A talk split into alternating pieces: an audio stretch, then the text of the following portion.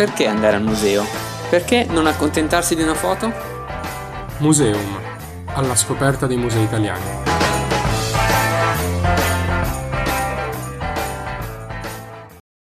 Bentornati a Museum, il podcast che vi porta alla scoperta dei musei. Oggi abbiamo organizzato una puntata vivace, sicuramente vi interesserà. Con noi avremo ben due ospiti, Elisabetta Murina, giornalista di Master X, ed Emanuele Franchi, uno dei protagonisti di Hereditas. Ma prima di farveli conoscere, vogliamo introdurvi l'argomento della serata. Esatto, perché in questa puntata vorremmo parlarvi delle attività che i musei stanno mettendo in atto e hanno messo in atto per continuare la loro attività anche online, anche sul web o sui social. Le iniziative di oggi però ci teniamo a sottolineare non sono delle iniziative che vogliono sostituire la visita fisica, piuttosto incentivare un futuro visitatore e ampliare il pubblico. Certamente, un esempio, il primo esempio di cui vogliamo parlarvi, è quello dei musei civici di Verona, che offrono un percorso davvero particolare e originale. Online, organizzata su Zoom, quindi una piattaforma a cui tutti possiamo accedere, si terranno delle visite guidate tra i vari musei della città. Ogni sabato alle 10, con il supporto di un esperto, eh, si apriranno le porte virtualmente e ci porteremo praticamente in casa il museo. È un'iniziativa rivolta principalmente ai più giovani, ma possono partecipare tutti. Un esempio, la settimana scorsa, il 28 di novembre, è stato aperto l'anfiteatro Arena, uno degli anfiteatri romani più grandi presenti e visitabili oggi, o il museo lapidario Maffeiano. Di questo non parlerò ancora perché lo approfondiremo nelle prossime puntate, ma vi assicuro che sicuramente sarà molto interessante. Un'altra iniziativa molto interessante, oltre a quella dei musei civici di Verona, è quella della Pinacoteca di, Bre- di, di, Brera, il museo milanese forse più celebre o uno dei più celebri, che ha messo in atto da qualche mese una piattaforma online, si chiama Brera Plus, che permette un'esperienza multimediale eh, proprio della Pinacoteca di Brera. È una piattaforma ricca di contenuti, con programmi speciali, approfondimenti, concerti e anche eventi in diretta streaming. E questa piattaforma appunto permette un tipo di esperienza che la Pinacoteca di Brera definisce una narrativa aperta, eh, come quella del museo fisico, perché permette di entrare all'interno delle sale, vederle, visitarle, esplorarle, approfondire i capolavori presenti attraverso l'aiuto di esperti come oltre al direttore del, del museo, tanti altri storici dell'arte o persone del settore. È eh, un'esperienza appunto che possiamo fare tutti accedendo appunto a Brera Plus e inoltre l'abbonamento è gratuito fino alla fine del 2020. Quindi eh, invitiamo tutti ad accorrere, a iscriversi a questa piattaforma che permette tantissime visite. La più recente e mh, mm, interessante è quella su Raffaello e sul capolavoro che eh, la Pinacoteca di Brera ospita di Raffaello, cioè lo sposalizio della Vergine. Adesso voglio momentaneamente portarvi fuori dai confini italiani e parlarvi del Van Gogh Worldwide. Che cos'è? È un progetto estremamente innovativo, quello di voler riunire in un corpus la produzione, completamente la produzione dell'artista. Van Gogh, che è uno dei artisti più produttivi dell'arte contemporanea. Stiamo parlando di circa 2000 opere. Al momento hanno aderito eh, alcuni dei maggiori musei olandesi, il Netherlands Institute for Art History, il Van Gogh Museum di Amsterdam, ma non si ferma qua il progetto. Il fine è quello di poter catalogare e riordinare non solo le opere più conosciute, potremmo dire le opere completate dell'artista, ma anche bozzetti, schizzi. In questo modo potrà essere utile sia per la ricerca, ma anche, possiamo dirlo, per chi è affascinato dalla figura di quest'uomo, potendo osservare i vari passaggi della produzione, sin dagli schizzi, si potrà avvicinarsi un po' alla psicologia dell'artista. Tornando in Italia, invece, possiamo eh, evidenziare che molti siti dei musei hanno eh, una parte interamente dedicata proprio a delle visite virtuali o dei contenuti dedicati proprio a, um, all'online, quindi a una visita un approfondimento da casa. E tra i siti dei musei più eh, importanti possiamo segnalare il sito ad esempio dei Musei Vaticani che permettono una visita virtuale alla Cappella Sistina dove ci si può immergere appunto all'interno dei capolavori presenti, su tutti ovviamente la volta e eh, il giudizio universale di Michelangelo e ehm, quindi permettono una visita immersiva all'interno della Cappella Sistina. Eh, un altro eh, museo interessante è quello è il Museo Egizio di Torino, che anch'esso ha un sito molto attivo che permette un virtual tour con eh, mostre online e contenuti dedicati e permette anche di esplorare l'interno del museo grazie a una collaborazione con il Politecnico di Torino che ha proprio permesso questa, questo aspetto, questa cosa. Altri siti molto attivi di musei italiani sono ad esempio quello della Triennale di Milano, il Maxi di Roma, il Museo Pol di Pezzoli, sempre a Milano, e il Museo Madre di Napoli. Quindi invitiamo tutti a visitare questi siti e a esplorare le loro iniziative. Però non ci sono solamente i siti dei musei, ci sono anche infatti le iniziative degli storici dell'arte. Gli storici dell'arte che appunto non si sono segregati nelle università o all'interno di riviste specializzate, ma che si sono dati al web, si sono dati ai social oppure si sono dati a nuove piattaforme che permettono la divulgazione della materia. Tra, uh, tra alcuni esempi possiamo citare Claudio Strinati che con i suoi dialogues permette delle brevi uh, spiegazioni su capolavori o questioni fondamentali dell'arte. Un altro storico dell'arte molto attivo sul web, in particolare sulla piattaforma Zoom, dove propone delle lezioni brevi eh, a tutti, è Stefano Zuffi, ma non sono da dimenticare, ovviamente questi si possono vedere sempre e eh, quando si vuole, i documentari di Tommaso Montanari su RaiPlay, che sono dei documentari molto approfonditi, realizzati molto bene e eh, che permettono sempre di approfondire il discorso appunto relativo alla storia dell'arte e alle problematiche relative, insomma. Certamente, in realtà adesso si parla molto di chiusura, di stasi, ma in realtà il mondo culturale, il mondo dei musei è in fermento, non è assolutamente bloccato, si sta, sta reagendo. E a questo punto sarebbe interessante osservarlo da un altro punto di vista. Noi siamo un po', diciamo, un po' di parte. Osserviamo ciò che sta accadendo da uno sguardo, potremmo dire, esterno, più critico. Esattamente, e in questo ci aiuterà la nostra prima ospite.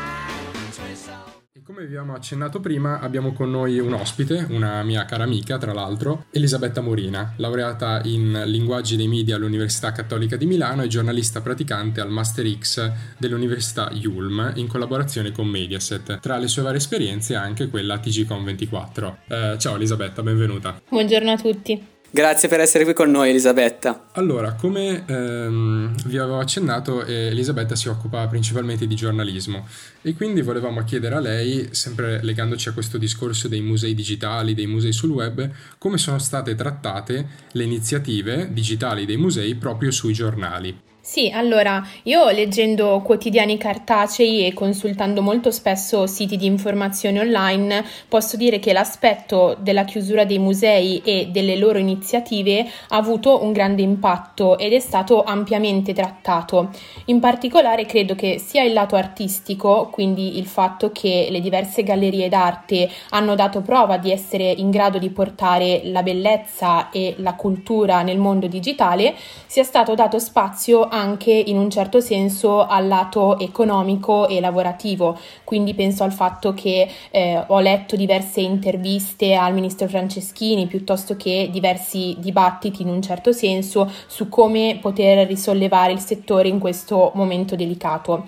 In ogni caso i diversi siti, ovviamente in base alla loro linea editoriale, hanno cercato di diffondere le iniziative dei musei che in molti casi aprivano per la prima volta la loro galleria virtuale e questa sicuramente è stata una dimostrazione del fatto che la cultura può e deve parlare a tutte le persone. E penso che oltre a questi due aspetti anche i social abbiano giocato un ruolo fondamentale in un momento delicato come quello che stiamo vivendo ora.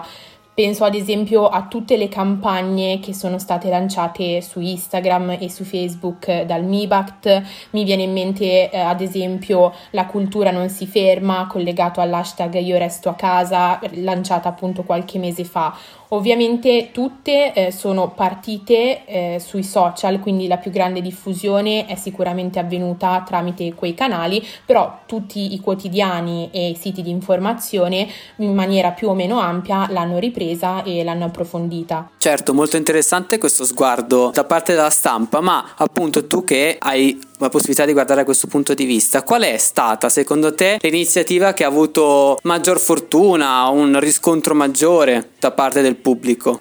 Collegandomi al discorso un po' dei social che ho fatto prima, credo che uno dei musei che più è stato in grado di far parlare di sé e di usare una strategia vincente sia stato gli Uffizi di Firenze, perché le gallerie sono riuscite a trovare un modo divertente e anche originale di condividere le proprie opere a cui, altri, a cui pochi altri musei in Italia hanno pensato. E credo che quello che ha realmente fatto la differenza, oltre ovviamente all'aver usato i classici canali di promozione come Facebook e Instagram sia stata la loro scelta di sbarcare su TikTok. TikTok che è il social in qualche modo dedicato principalmente ai giovanissimi e quindi sulla loro pagina social di TikTok appunto gli uffizi hanno iniziato a condividere brevi video divertenti e ironici in cui raccontavano eh, le loro opere e questi video in poco tempo hanno raggiunto dei numeri mai visti prima e hanno portato gli uffizi a diventare il il museo più seguito al mondo su TikTok, battendo anche quelli al di fuori appunto dell'Italia, penso ad esempio quelli di New York. E eh, poi questa strategia sicuramente ha contribuito anche ad ampliare il target degli uffizi, quindi ha permesso di far arrivare la cultura anche tra i ragazzi molto più giovani, li ha incuriositi e magari li ha anche spinti a visitare il museo, ovviamente appena ce ne sarà la possibilità. E sicuramente è stata anche una piccola rivoluzione per i musei italiani, qualcosa che non si era mai visto prima e ovviamente qualcosa che eh, i giornali e i siti non potevano fare a meno di, di raccontare, ecco. Questa sì, è un'iniziativa molto, da non perdere di vista, assolutamente. Credo che sia interessante continuare a osservare per capire come andrà avanti, perché adesso abbiamo avuto un riscontro, no? una risposta del pubblico forte. Sarà interessante vedere come proseguirà e se poi quando si riapriranno i musei le persone che hanno cliccato mi piace poi andranno a visitare. Sarebbe molto bello, sarebbe un, un'innovazione, una rivoluzione. Esatto, poi ho guardato anche così proprio per curiosità alcuni video di TikTok degli Uffizi, devo dire che sono divertenti, fatti bene e al limite del provocatorio a volte e fa strano magari vedere i musei in questa forma, però è forse la forma che oggi più si addice a ampliare il pubblico, appunto come dicevi tu Giuseppe, come dicevi anche tu eh, Elisabetta perché ehm, è la forma che permette di arrivare al maggior numero di persone, quindi chissà che poi anche gli altri musei, che, i musei vaticani magari, tanto blasonati e tanto ancorati alla storia, possano anche loro sbarcare su questa piattaforma. Vedremo. E, ehm, grazie per questa prospettiva nuova che eh, ci hai fornito, eh, grazie per essere stata con noi e per, questo, per questi spunti insomma, che, che, ci hai dato in più eh, una nuova visione insomma, sul mondo dei, dei, musei. Ringraziamo Elisabetta Murina per essere stata con noi e ehm, ti aspettiamo alla prossima puntata, sempre con queste tematiche giornalistiche. A presto Elisabetta. Grazie a voi, è stato un piacere.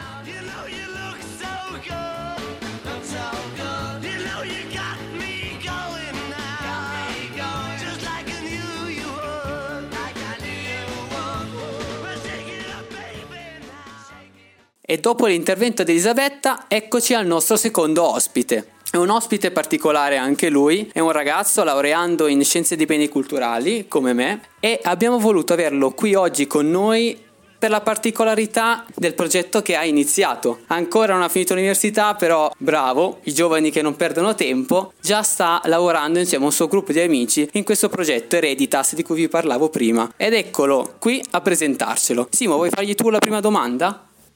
Sì, certo. Ciao Emanuele, innanzitutto. Eh, buongiorno, ciao a tutti. E allora, volevo chiederti eh, se puoi spiegare a chi ci ascolta come è nato il progetto, perché eh, avete deciso di chiamarlo Hereditas e quali sono i vostri obiettivi, insomma. Certo. Allora, eh, il progetto nasce da una mancanza, una mancanza che io e i miei due colleghi, perché siamo in tre, eh, a far parte di questo progetto, Francesco e Mario sono i miei due amici e colleghi, abbiamo rilevato nella nostra regione, ma non solo. Abbiamo notato che ci sono mh, alcune realtà culturali che sono particolarmente sponsorizzate, mentre ce ne sono altre che invece sono delle quali non si parla, che passano, diciamo, in sordina e questo succede in Emilia Romagna perché eh, non abbiamo detto ma io sono di Parma, si sente penso. Sì. e, e appunto in Emilia Romagna si parla tanto delle zone di Rimini e Riccione per quanto riguarda il turismo, ma eh, non si parla quasi mai invece ehm, di tutto il resto della regione che presenta tante opportunità culturali e turistiche. È vero, è vero. Purtroppo è così. Ultimamente la regione diciamo, ha migliorato un attimo la sua storytelling, lo dico insomma per, per onestà intellettuale, ma è, a noi non sembra abbastanza e per questo siamo partiti con, con il nostro progetto, che appunto si chiama Hereditas, eh, che sta a significare eredità in latino, e abbiamo scelto questo nome per quale motivo? Perché per noi la nostra eredità è la nostra cultura e infatti nel nostro progetto parliamo di cultura a 360 gradi, dall'arte all'alimentare, all'enogastronomia, tutto ciò, tutto ciò che riguarda la cultura. E come lo facciamo? Lo facciamo prevalentemente tramite video, video che, che raccontano le varie città, le varie città d'arte dell'Emilia Romagna, non solo i borghi, i castelli, ma non solo video, anche post, articoli, perché noi siamo su Facebook, su YouTube, su Instagram, sui vari social, lo facciamo anche grazie diciamo eh, ad attività innovative, abbiamo anche delle collaborazioni con start-up che si occupano di 3D, di realtà virtuale, che cerchiamo di connettere con, eh, con quello che riguarda la cultura. Emanuele, il vostro progetto è molto interessante, molto bello che appunto vogliate portare a un pubblico più ampio eh, l'eredità, le radici culturali della vostra, della vostra terra, della vostra zona. Mi parlavi, ci parlavi dei video che state girando, eh, avete anche un canale YouTube se non sbaglio, giusto? Eh, sì, esatto. Allora, il nostro principale canale divulgativo è appunto quello di YouTube perché facciamo principalmente video, ma li pubblichiamo anche su Facebook e in particolare eh, adesso stiamo facendo una serie dedicata ai castelli del Ducato di Parma e Piacenza, che sono una, una serie appunto di castelli che si trovano nelle due province, eh, perché una volta eh, Parma e Piacenza erano indipendenti prima dell'unità d'Italia e c'era appunto il Ducato, allora questa, questa associazione riprende un po' il nome, sono, sono, sono tanti castelli e la cosa incredibile è che alcuni di questi racchiudono una serie di opere mh, di grande valore, da affreschi a statue, a mobili, a, a giardini ottocenteschi molto belli. E per alcuni potrei farvi un esempio, siamo quasi, dico quasi, ai livelli di Palazzo Terra Mantova. E non sto scherzando, alcuni sono, sono davvero fenomenali. E la cosa mm, che lascia sorpreso è che eh, molta gente, anche persone che vivono a pochi, a pochi chilometri da questi luoghi non sono a conoscenza eh, della, della, bellezza che li circonda e quindi noi ci rivolgiamo principalmente mh, mm, a un pubblico locale per farvi scoprire un patrimonio eh, del quale non è a conoscenza ma eh, ovviamente anche a un pubblico più vasto, più, più, generale, principalmente in italiano per adesso perché i video sono, sono in italiano, poi penseremo anche a, a rivolgerci al pubblico internazionale. E oltre appunto a questi video su, sui castelli facciamo video eh, sulle, sulle, varie città d'arte dell'Emilia Romagna come Parma, Piacenza, Reggio Emilia, Modena, Bologna, Ferrara, Rimini eccetera e inoltre appunto mh, come dicevo il nostro progetto riguarda la cultura a 360 gradi quindi abbiamo in programma una serie di video anche per quello che riguarda la tradizione enogastronomica mm, infatti eh, l'Emilia Romagna e come penso saprete, um, diciamo un po' una leader nel settore dell'enogastronomia. Abbiamo prodotti come, tanto per citarne alcuni, il parmigiano reggiano, il prosciutto di pa- crudo di Parma, culatello, eh, l'aceto balsamico di Modena, eccetera. E quindi conosciutissimi, conosciutissimi. Eh sì. L'intenzione appunto è quella di entrare nei caseifici, nelle cantine, eh, nelle tratterie, ristoranti anche stellati e eh, far vedere i vari prodotti ma raccontarne anche, anche la storia.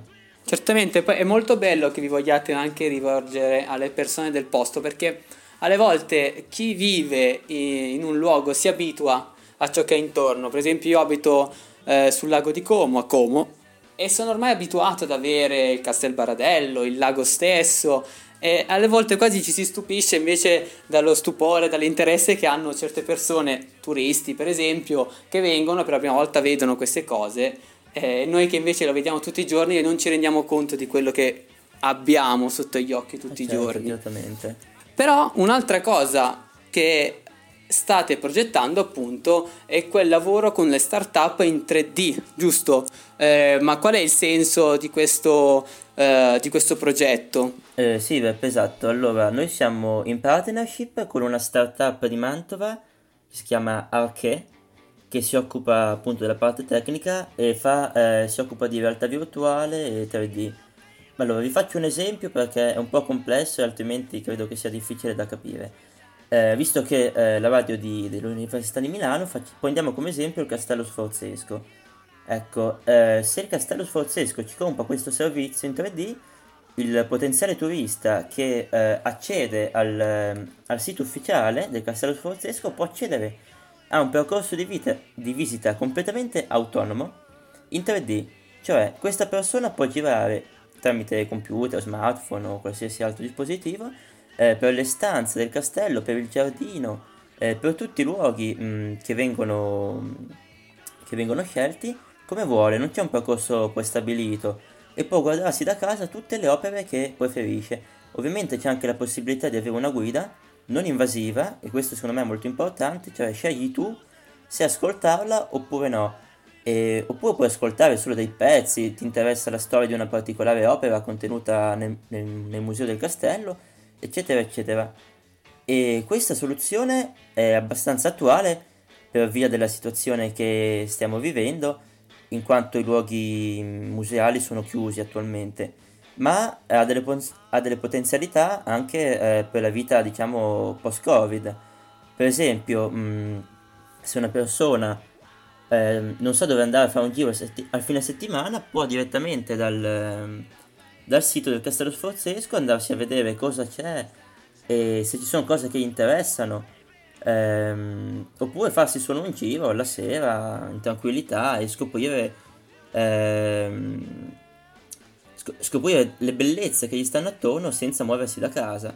Si spera poi che comunque questa questa iniziativa serve a, spostare le persone, a fargli venire voglia di andare, di poi a, a visitare i, i, luoghi culturali. È molto bello quello che stai dicendo perché eh, il costruire dei percorsi eh, alternativi, dei percorsi tramite startup, comunque social, eh, non deve poi sostituire la visione, eh, la visita fisica perché appunto quello che ti può trasmettere un luogo fisicamente non è la stessa cosa che un, del viverlo online. Certo è che avendo già fatto un percorso, essendoci già resi conto di cosa c'è all'interno appunto per esempio del castello sforzesco, possiamo indirizzarci meglio, per esempio certo. già verso quello che vogliamo vedere, che ci piacerebbe vedere, tra virgolette toccare con mano. Non sto invitando nessuno ad allungare le mani nei musei. Poi Emanuele, tu eh, ci parlavi di un futuro percorso enogastronomico. Eh, che dire, quando lo organizzerete, chiamaci, vogliamo intervistarvi e magari sarà post-Covid così, così possiamo venire fisicamente lì e ci fate anche provare qualcosa in modo che possiamo portare la nostra esperienza. Con molto piacere, dai che non ve ne pentirete. Sarebbe fantastico. Comunque complimenti Emanuele, davvero una bellissima iniziativa la vostra e soprattutto ben organizzata, ben strutturata. Quindi, quindi complimenti e invitiamo tutti a seguirvi sui social, ovunque, eh, YouTube, tutte le piattaforme su cui siete, insomma. Sì, eh, grazie mille, grazie davvero tanto per, per avermi dato la possibilità di essere qua e vi saluto a nome di Hereditas. Grazie Emanuele, a prestissimo allora, mi raccomando. A presto, a presto. Grazie ancora. Ciao Emanuele. Grazie a voi.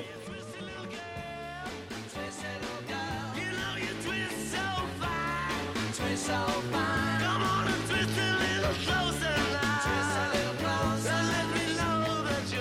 Ed eccoci giunti al termine di questa puntata di Museum e parafrasando una frase molto celebre potremmo dire che se noi non andiamo ai musei, i musei vengono da noi attraverso tutte queste iniziative che abbiamo visto. Abbiamo incontrato due ospiti eh, che ci hanno fornito un taglio più giornalistico da una parte e dall'altra invece un taglio più eh, digitalizzato sull'esperienza delle, dei luoghi dell'Emilia Romagna meno conosciuti attraverso eh, le tecnologie in 3D. Allora che dire, il mondo cultura non si ferma, continua appunto a cercare di venire nelle nostre case. Speriamo che di avervi raccontato qualcosa di nuovo che vi abbia interessato e vi aspettiamo alla prossima puntata alla scoperta dei musei.